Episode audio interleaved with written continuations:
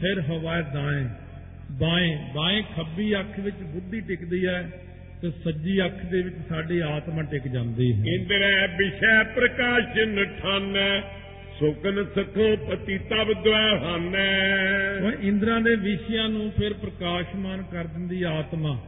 ਉਹ ਜਿਹੜਾ ਸੁਪਨ ਅਵਸਥਾ ਖਤਮ ਹੋ ਗਈ ਸੁਖੋਪਤ ਅਵਸਥਾ ਵੀ ਮੁੱਕ ਗਈ ਇੰਦਰੀਆਂ ਸਾਡੀਆਂ ਕਰਮ ਕਰਨ ਲਾ ਦਿੰਦਾ ਹੈ। ਜਾਂ ਤੇ ਮਿਥਿਆ ਤੀਨ ਅਵਸਥਾ ਮਿਥਿਆ ਤੀਨ ਸਰੀਰ ਵਿਵਸਥਾ। ਕਹਿੰਦੇ ਇਹ ਜਾਣ ਲਓ ਵੀ ਇਹ ਤਿੰਨੇ ਸਰੀਰ ਜਿਹੜੇ ਨੇ ਨਾ ਜਦੋਂ ਆਪਾਂ ਕਹਿੰਦੇ ਮਿਥਿਆ ਤਨ ਧਨ ਕੁਟੰਬ ਸਬਾਇਆ ਮਿਥਿਆ ਹਉਮੈ ਮਮਤਾ ਮਾਇਆ ਇਹ ਜਿਨ੍ਹਾਂ ਨੂੰ ਆਤਮਾ ਪ੍ਰਕਾਸ਼ ਦੀ ਹੈ ਨਾ ਇਹ ਜਾਗਰਤ ਸੁਪਨ ਸੁਖੋਪਤ ਇਹ ਤਿੰਨ ਤੇ ਤਿੰਨ ਸਰੀਰ ਜਿਹੜੇ ਨੇ ਉਹ ਸੂਖਮ ਸਥੂਲ ਤੇ ਕਾਰਨ। ਇਹ 6 ਦੀਆਂ 6 ਚੀਜ਼ਾਂ ਮਨ ਨੂੰ ਮਿਥਿਆ ਹੀ ਨੇ। ਇਹ ਅਸਲੀਅਤ ਵਿੱਚ ਨਹੀਂ ਹਨ ਸਿਰਫ ਆਤਮਾ ਹੀ ਅਸਲੀ ਹੈ। ਬਾਰੰਗ ਬਾਰ ਵਿਚਾਰਨ ਐਸੇ ਮਨਨ ਵਿਚਾਰ ਨਾਮ ਇਸ ਐਸੇ।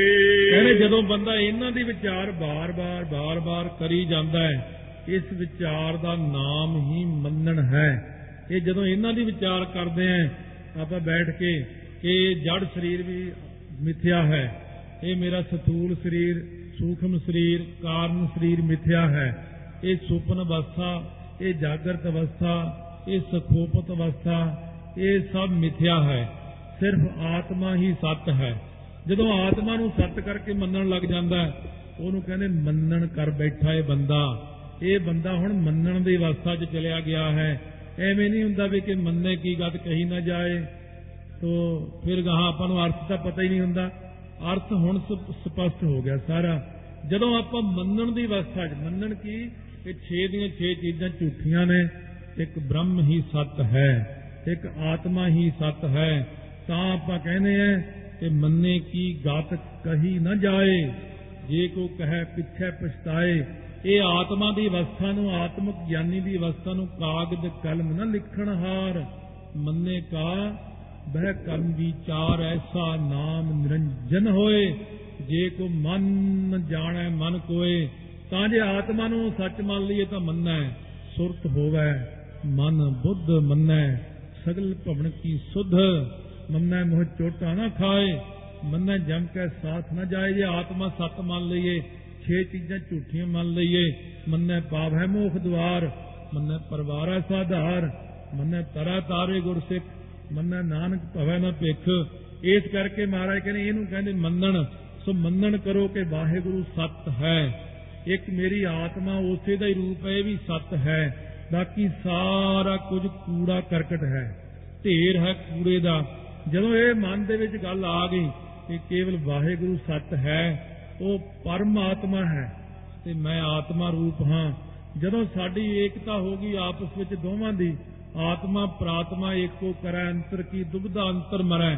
ਤਾਂ ਅਸੀਂ ਵੀ ਬ੍ਰਹਮ ਗਿਆਨ 'ਚ ਚਲੇ ਗਏ। ਇਹ ਬ੍ਰਹਮ ਗਿਆਨ ਦੀ ਹੀ ਅਵਸਥਾ ਹੈ। ਇਉਂ ਜਾਣੋ, ਮਨ ਦੇ ਅੰਦਰ ਕਿ ਵਾਹਿਗੁਰੂ ਸੱਤ ਹੈ ਤੇ ਆਤਮਾ ਸੱਤ ਹੈ। ਹੁਣ ਸਿਮਰਨ ਕਰਦੇ ਆਂ ਇਸੇ ਤਰ੍ਹਾਂ ਹੀ ਧਿਆਨ ਕਰਨਾ ਹੈ। ਵਾਹਿਗੁਰੂ ਵਾਹਿਗੁਰੂ।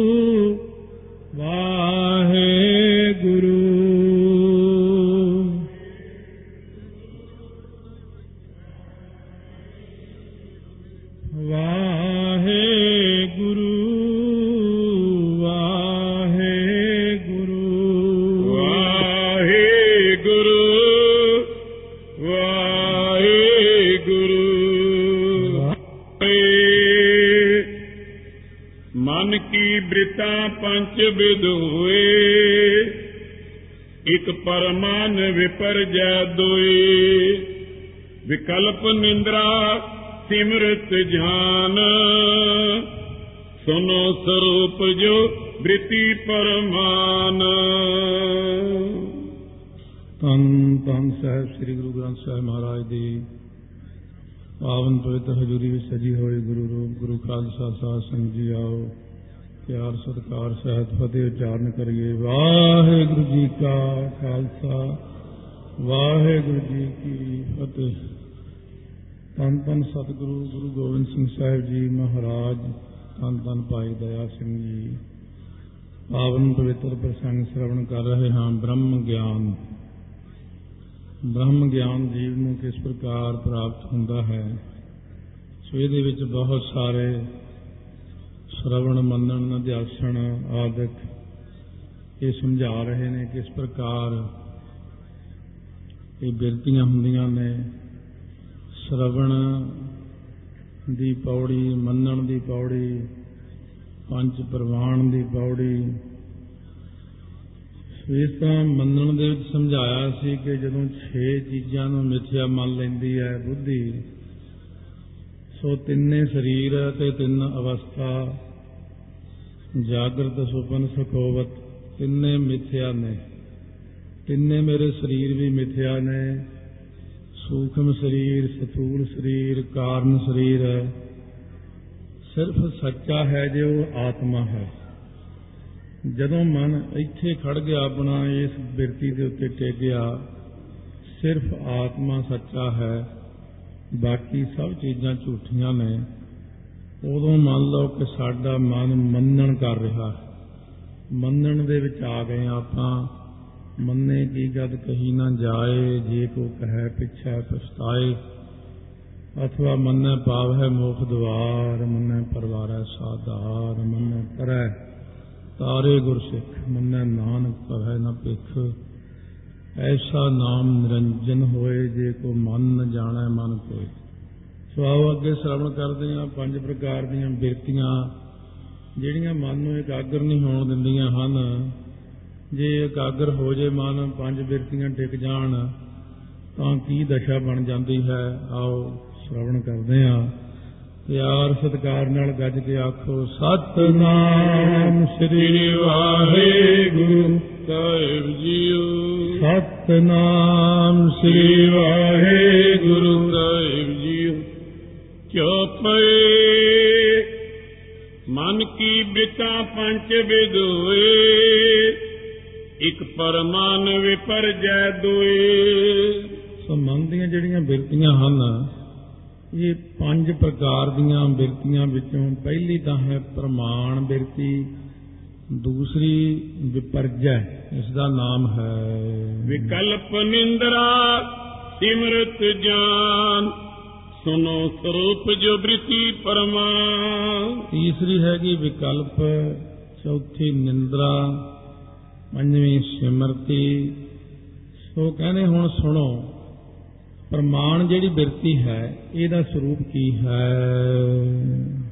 ਅੰਤੈ ਕਰਨ ਬ੍ਰਿਤੀ ਜੋ ਹੋਏ, ਇੰਦਰੈ ਦੁਆਰਾ ਨਿਕਰੈ ਸੋਏ।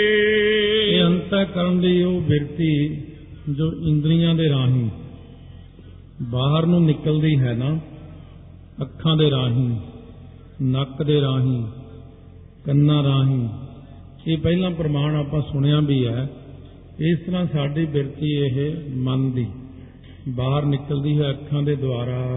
ਨਾਨਾ ਘਟ ਪਟ ਧਰੇ ਪਦਾਰਥ ਤਿਨੈ ਜਨ ਬੋਏ ਜਥਾਰਥ ਨਾਨਾ ਪ੍ਰਕਾਰ ਦੇ ਜਿੰਨੇ ਸਾਹਮਣੇ ਪਦਾਰਥ ਆਉਂਦੇ ਨੇ ਕੁਝ ਵੀ ਆਉਂਦਾ ਇਹ ਬੰਦੇ ਨੇ ਇਹ ਦਰਖਤ ਨੇ ਕੱਪੜਾ ਲੀੜਾ ਖਾਣਾ ਪੀਣਾ ਜਿੰਨਾ ਕੁਝ ਵੀ ਨਜ਼ਰ ਆਉਂਦਾ ਹੈ ਇਹਨਾਂ ਦੇ ਵਿੱਚ ਇਹਨਾਂ ਨੂੰ ਸੱਚਾ ਜਿਹੜਾ ਜਾਣਦੀ ਹੈ ਕਿ ਇਹ ਸਭ ਚੀਜ਼ਾਂ ਸੱਚੀਆਂ ਹਨ।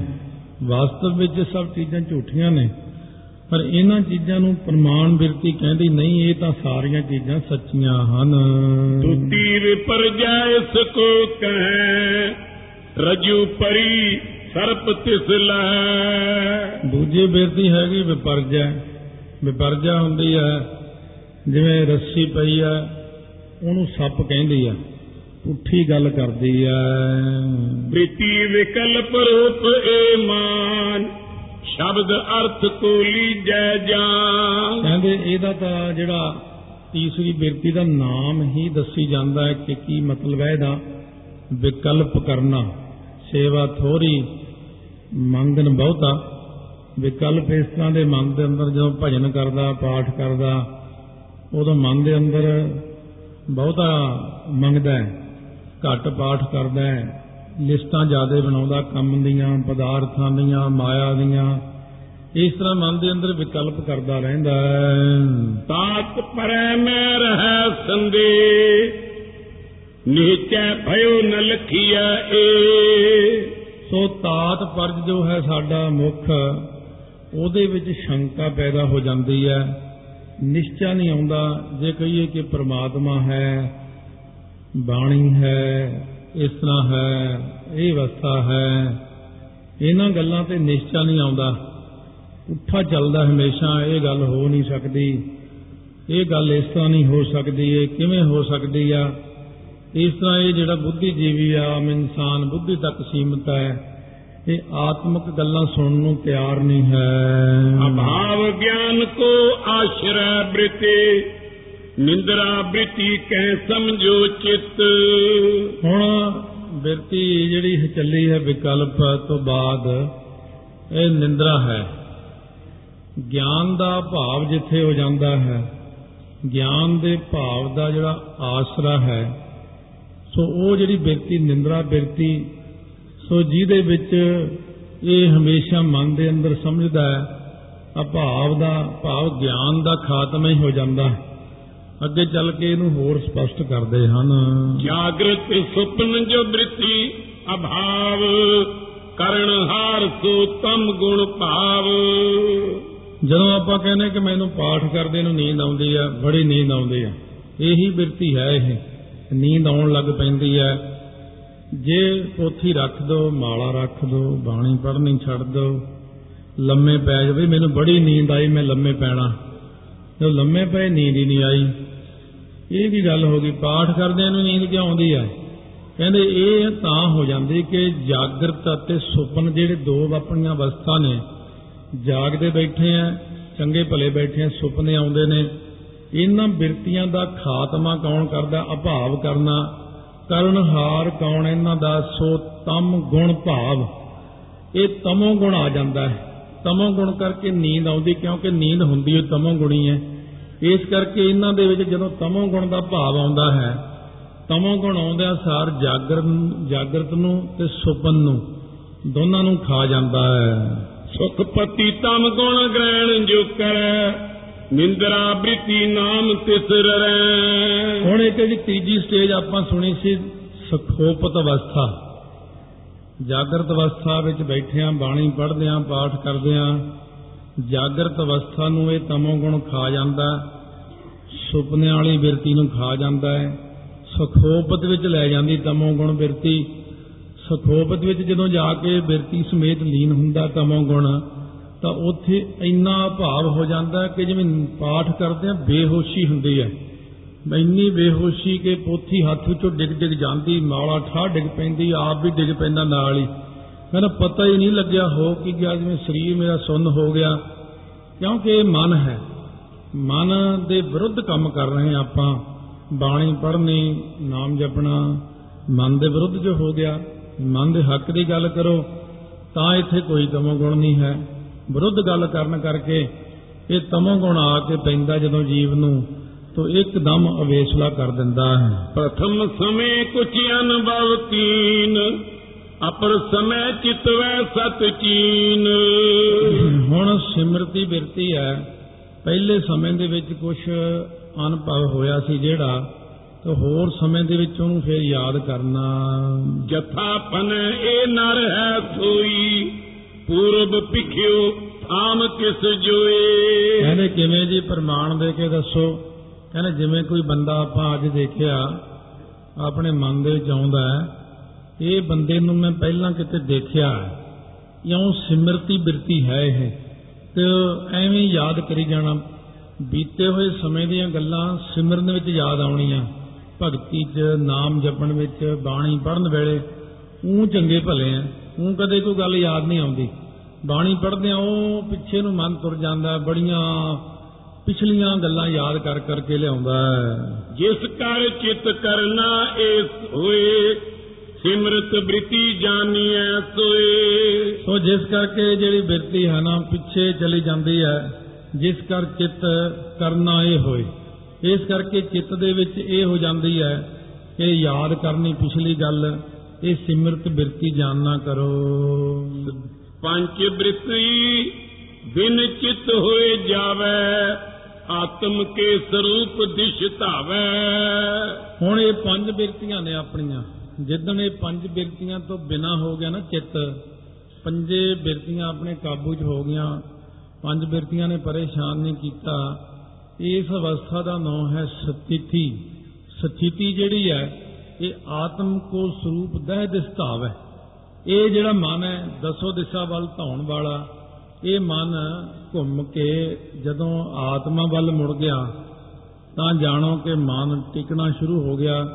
ਨਾ ਬਾਹਰ ਦੀਆਂ ਚੀਜ਼ਾਂ ਵਿੱਚ ਪਰਚਦਾ ਹੈ ਨਾ ਖੁਸ਼ਬੂ ਵਿੱਚ ਨਾ ਸੁਣਨ ਵਿੱਚ ਨਾ ਵਿਕਲਪ ਕਰਦਾ ਹੈ ਨਾ ਨੀਂਦ ਆਉਂਦੀ ਹੈ। ਇਹ ਨਿੰਦਰਾ ਬਿਰਤੀ ਅਹ, ਕਾਫੀ ਸਮਾਂ ਲੱਗ ਜਾਂਦਾ ਜਿੱਤਣਾ ਪੈਂਦਾ ਇਹਨਾਂ ਨੂੰ ਸਾਰੀਆਂ ਚੀਜ਼ਾਂ ਨੂੰ। ਇਉਂ ਜਿੱਤ ਕੇ ਫੇਰ ਇਹਨਾਂ ਸਾਰੀਆਂ ਅਵਸਥਾ ਸਿਮਰਤੀਆਂ ਵੀ ਜਿੱਤਣੀਆਂ ਪੈਂਦੀਆਂ ਨੇ। ਤਾਈਓ ਇੰਨਾ ਇੰਨਾ ਪਾਠ ਕਰਾਈਦਾ ਹੋਰ ਕਾਦੇ ਲਈ ਕਰਾਈਦਾ 100 100 ਪਾਠ ਜਪਜੀ ਸਾਹਿਬ ਦਾ 50 50 ਪਾਠ ਸੁਖਮਨੀ ਸਾਹਿਬ ਦੇ 25 25 ਪਾਠ ਪਹਿਲਾਂ ਤਾਂ ਅੰਨੇ ਵਾਹ ਹੀ ਕੰਮ ਚੱਲਦਾ ਬਹੁਤ ਜ਼ਿਆਦਾ ਪਾਠ ਕਰਦਿਆਂ ਕਰਦਿਆਂ ਕਰਦਿਆਂ ਸਾਰੀਆਂ ਬਿਰਤੀਆਂ ਹੀ ਸ਼ਾਂਤ ਹੋ ਜਾਂਦੀਆਂ ਨੇ ਅਤੇ ਮਨ ਸਥਿਤੀ ਵਿੱਚ ਆ ਕੇ ਆਤਮਾ ਵੱਲ ਨੂੰ ਮੁੜ ਕੇ ਟਿਕਣਾ ਸ਼ੁਰੂ ਹੋ ਜਾਂਦਾ ਹੈ। ਮਨ ਪਰਵਾ ਜਾਵੀ ਸਬਿਦ ਹੋਏ ਨਾਮ ਸਥਿਤੀ ਬਖਾਨੈ ਸੋਏ। ਮਨ ਦਾ ਪ੍ਰਵਾਹ ਜਦੋਂ ਆਤਮਾ ਵੱਲ ਨੂੰ ਚੱਲ ਪਿਆ ਇਹਦਾ ਨਾਮ ਹੀ ਸਥਿਤੀ ਕਿਹਾ ਹੈ। ਪੰਜ ਬ੍ਰਿਤਾਂ ਬਿਨ ਚਿਤ ਹੋਏ ਜਾਵੈ ਆਤਮ ਕੇ ਸਰੂਪ ਦਿਸ਼ ਧਾਵੈ। ਸੋ ਕਿਉਂਕਿ ਆਤਮਾ ਦੇ ਸਰੂਪ ਵੱਲ ਨੂੰ ਜਦੋਂ ਚੱਲਿਆ ਜਾਂਦਾ ਹੈ ਮਨ ਸੋ ਇਸ ਕਰਕੇ ਸਥਿਤੀ ਪ੍ਰਾਪਤ ਹੋ ਜਾਂਦੀ ਜੀਵ ਨੂੰ। ਇਹਨੂੰ ਕਹਿੰਦੇ ਨੇ ਅਭਿਆਸ। ਇਸ ਤਰੀਕੇ ਨਾਲ ਇਹ ਮਨ ਮੁੜ ਕੇ ਜਦੋਂ ਆਤਮਾ ਵੱਲ ਚਲਿਆ ਗਿਆ ਬਿਰਤੀਆਂ ਵੱਲੋਂ ਸ਼ਾਂਤ ਹੋ ਗਿਆ ਤਾਂ ਅਭਿਆਸ ਬਿਰਤੀ ਹੋਈ। ਸੋ ਅਭਿਆਸ ਹੈ ਦੋਏ ਪ੍ਰਕਾਰ। ਏਕ ਅਲਪ ਦੂਸਰ ਦ੍ਰਿੜ ਧਾਰ। ਸੋ ਇਸ ਤਰ੍ਹਾਂ ਜਦੋਂ ਇਹ ਅਭਿਆਸ ਹੋ ਗਿਆ, ਆਤਮਾ ਵੱਲ ਨੂੰ ਜਾਣ ਦਾ, ਬਸ ਕਾਮਯਾਬੀ ਕਾਮਯਾਬੀ ਆ ਫਿਰ। ਫਿਰ ਜਿਹੜੀ ਅਵਸਥਾ ਤੁਸੀਂ ਸਾਰੇ ਮੰਗਦੇ ਹੋ ਕਿ ਮੈਨੂੰ ਆ ਨਹੀਂ ਹੋਇਆ, ਮੈਨੂੰ ਸਭ ਕੁਝ ਹੋ ਜਾਣਾ। ਹੈਨਾ, ਪੰਜਾਂ ਬਿਰਤੀਆਂ ਚੋਂ ਨਿਕਲ ਜਾਓ, ਆਤਮਾ ਵੱਲ ਨੂੰ ਚੱਲ ਪਾਓ ਕਹਿੰਦੇ। ਆਤਮਾ ਦੇ ਵਿੱਚ ਜਾ ਕੇ ਜਦੋਂ ਬਿਰਤੀ ਬਾਰ-ਬਾਰ ਅਭਿਆਸ ਕਰਦੀ ਹੈ ਮੁੜਨ ਦਾ, ਇਹ ਅਭਿਆਸੀਆਂ ਨੂੰ ਇਹਨਾਂ ਗੱਲਾਂ ਦਾ ਗਿਆਨ ਹੈ, ਜਿਹੜੇ ਪੰਜ ਚਾਰ ਕਥਾ 'ਚ ਬੈਠੇ ਹੋਣਗੇ ਵੀ ਜਦੋਂ ਪਹਿਲਾਂ ਆਪਣੇ ਕੰਠ ਵਿੱਚ ਜਾਪ ਚੱਲਦਾ ਹੈ, ਫਿਰ ਹਿਰਦੇ ਵਿੱਚ ਚਲਿਆ ਜਾਂਦਾ ਜਾਪ। ਹਿਰਦੇ 'ਚ ਮੁੜ ਕੇ ਵਾਪਸ ਕੰਠ ਵਿੱਚ ਆ ਜਾਂਦਾ, ਫਿਰ ਉਹ ਬੰਦਾ ਦੌੜਦਾ। ਕਿਤੇ ਨਾ ਕਿਸੇ ਸਾਧੂ ਮਹਾਤਮਾ ਕੋਲੇ ਕਿਸੇ ਉਹ ਪੁੱਛਣ ਦੌੜਦੇ ਵੀ ਮੇਰਾ ਤਾਂ ਜਾਪ ਖਰਾਬ ਹੋ ਗਿਆ, ਘਟ ਗਿਆ ਮੇਰਾ ਤਾਂ ਮੇਰਾ ਤਾਂ ਹਿਰਦੇ 'ਚੋਂ ਵਾਪਸ ਆ ਗਿਆ, ਹੁਣ ਮੇਰਾ ਧੁੰਨੀ 'ਚੋਂ ਹਿਰਦੇ 'ਚ ਮੁੜਿਆ ਆਇਆ ਮੇਰਾ ਰੋਮਾਂ ਦਾ ਜਾਪ ਵਾਪਸ ਮੁੜਿਆ ਆਇਆ। ਉਹਨਾਂ ਜਗਿਆਸਾ ਨੂੰ ਘਬਰਾਹਟ ਨਹੀਂ ਹੋਣੀ ਚਾਹੀਦੀ, ਕਿਉਂਕਿ ਇਹਦਾ ਨਾਮ ਹੈਗਾ ਅਭਿਆਸ। ਇੱਥੇ ਵੀ ਪੰਜ ਬਿਰਤੀਆਂ ਦੇ ਟਿਕਣ ਦਾ ਅਭਿਆਸ ਹੁੰਦਿਆਂ ਕਈ ਵਾਰੀ ਫੇਰ ਮੁੜ ਜਾਂਦਾ ਵਾਪਸ ਮਨ। ਸੋ ਜਿਵੇਂ ਬੱਚੇ ਨੂੰ ਸਕੂਲ ਛੱਡ ਕੇ ਆਈਏ, ਉਹ ਮਾਂ-ਬਾਪ ਦੇ ਪਿੱਛੇ ਨੂੰ ਫੇਰ ਭਜਦਾ। ਸਕੂਲ ਵਾਲੇ ਉਹਨੂੰ ਰੋਕ-ਰੋਕ ਰੱਖਦੇ ਨੇ। ਹੌਲੀ-ਹੌਲੀ ਉਹਦਾ ਅਭਿਆਸ ਹੋ ਜਾਂਦਾ, ਉਹ ਸਕੂਲ ਵਿੱਚ ਪਰਚ ਜਾਂਦਾ। ਮੁੜ ਕੇ ਉਹ ਘਰੇ ਨਹੀਂ ਟਿਕਦਾ। ਉਹ ਕਹਿੰਦਾ, ਮੈਂ ਤਾਂ ਸਕੂਲ ਜਾਣਾ। ਮੈਂ ਤਾਂ ਘਰੇ ਬੋਰ ਹੋ ਰਿਹਾ, ਮੇਰਾ ਤਾਂ ਉੱਥੇ ਬੜਾ ਵਧੀਆ ਮਨ ਲੱਗਦਾ। ਇਸ ਤਰ੍ਹਾਂ ਦੀਆਂ ਪੰਜ ਬਿਰਤੀਆਂ ਤੋਂ ਮਨ ਜਦੋਂ ਆਤਮਾ ਵੱਲ ਨੂੰ ਜਾਣ ਲੱਗਦਾ ਹੈ, ਬਿਰਤੀਆਂ ਦਾ ਪ੍ਰੇਮ ਨਹੀਂ ਛੁੱਟਦਾ। ਮੁੜ ਕੇ ਫੇਰ ਬਿਰਤੀਆਂ ਚ ਆਉਂਦਾ ਪਰ ਜਦੋਂ ਤੁਲਨਾ ਕਰਦਾ ਆਪਣੇ ਮਨ 'ਚ, ਵੀ ਉੱਥੇ ਆਨੰਦ ਜ਼ਿਆਦੇ ਹੈ ਆਤਮਾ ਦੇ ਵਿੱਚ। ਆਹ ਪੰਜ ਬਿਰਤੀਆਂ 'ਚ ਇੰਨਾ ਖਾਸ ਨਹੀਂ ਹੈ ਆਨੰਦ। ਅਲਪ ਸੁਖ ਹੈ ਇਹ।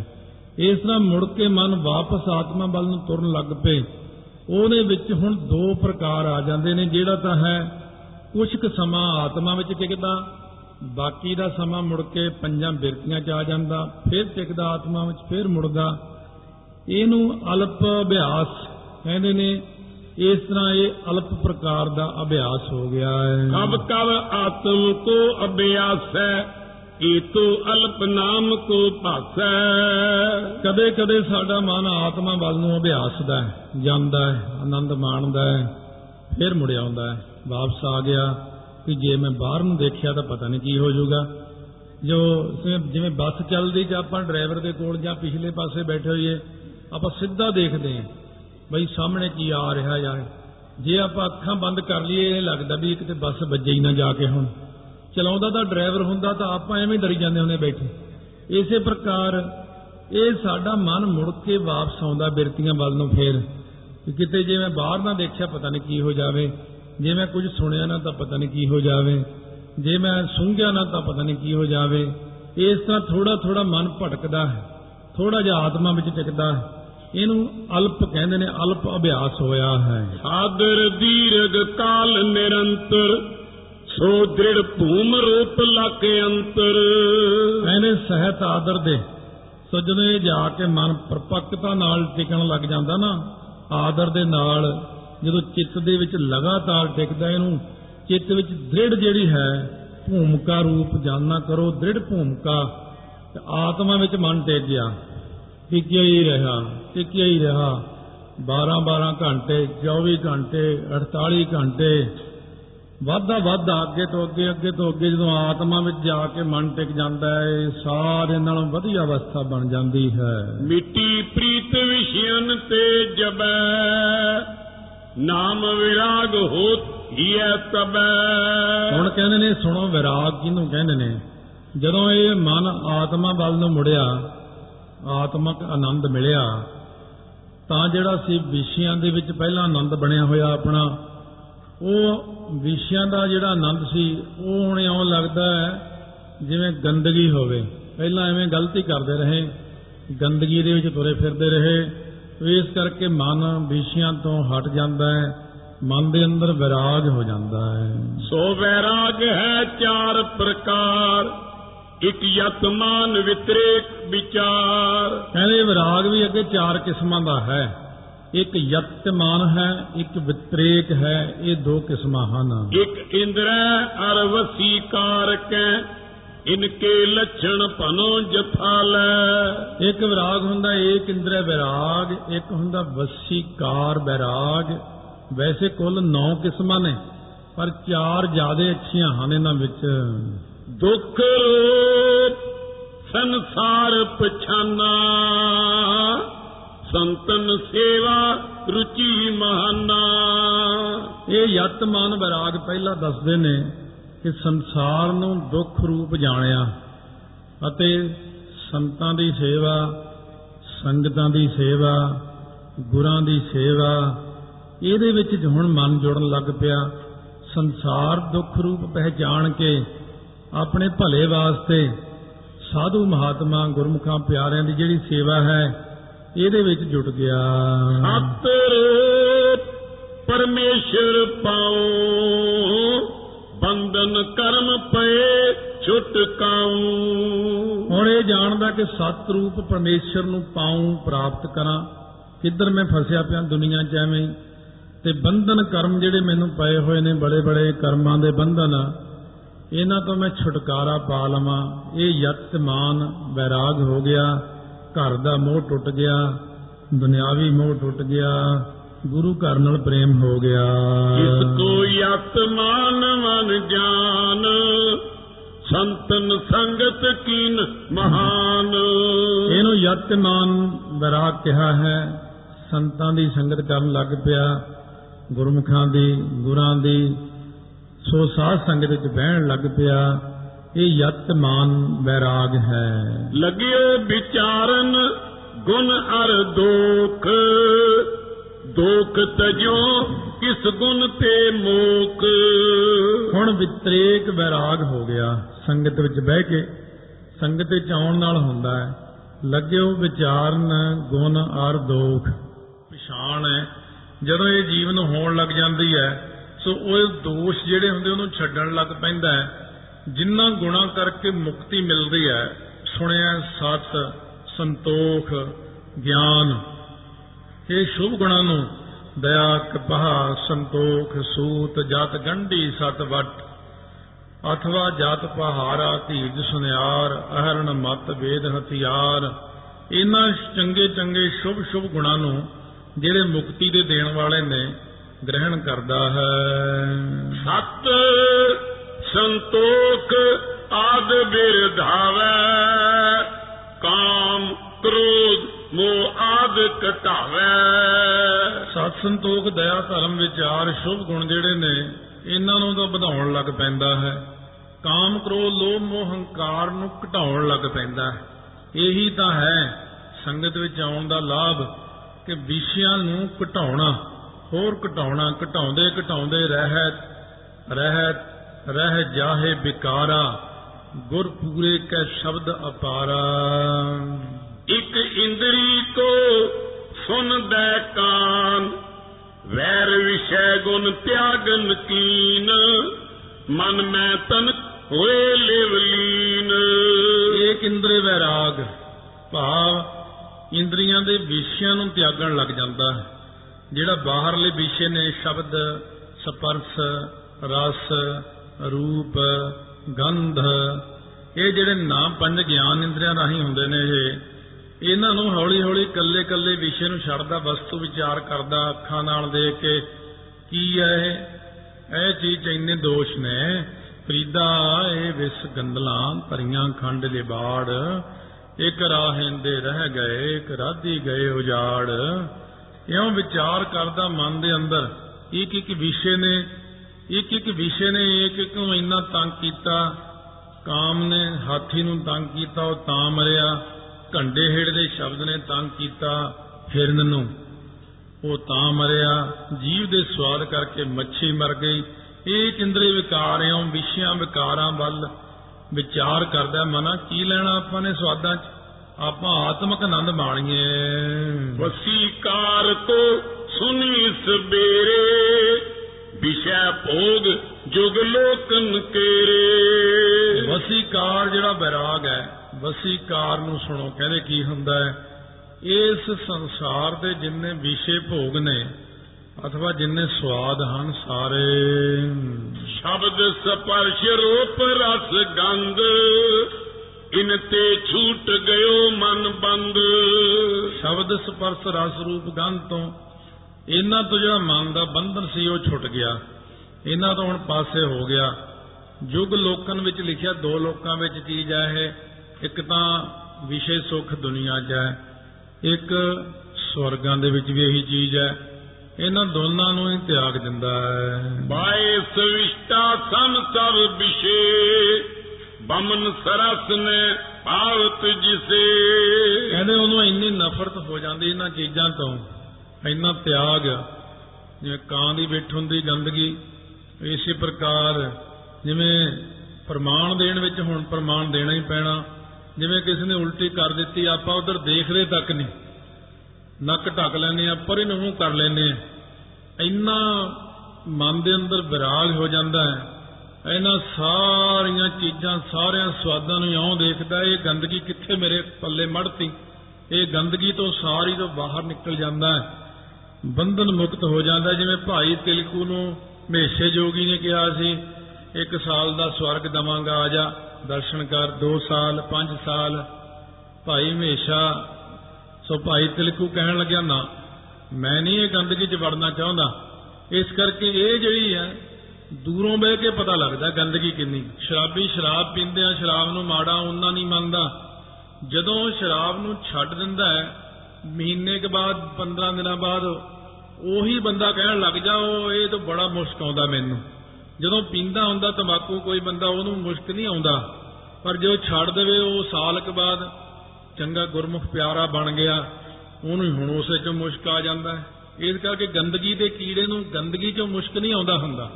ਜਦੋਂ ਉਹਨੂੰ ਬਾਹਰ ਕੱਢ ਦਈਏ, ਉਦੋਂ ਮੁਸ਼ਕ ਆਉਂਦਾ ਇਸੇ ਪ੍ਰਕਾਰ ਸਾਧ ਸੰਗਤ ਵਿੱਚ ਜਦੋਂ ਆਪਾਂ ਆਉਨੇ ਆ ਇੱਥੋਂ ਬਹਿ ਕੇ ਜਦੋਂ ਵਿਸ਼ੇ ਸੁਖ ਦੇਖਦੇ ਆ ਘਰ ਦੇ ਹੋਰ ਗੱਲਾਂ ਬਾਤਾਂ ਖਾਣੇ ਪੀਣੇ ਆਪਾਂ ਨੂੰ ਉਦੋਂ ਸਾਰੀਆਂ ਚੀਜ਼ਾਂ ਇੱਥੋਂ ਬਹਿ ਕੇ ਮਾੜੀਆਂ ਲੱਗਦੀਆਂ ਵੀ ਇਹ ਤਾਂ ਕੁਝ ਵੀ ਨਹੀਂ ਹੈ। ਸਾਰਾ ਕੁਝ ਮਿਥਿਆ ਹੈ।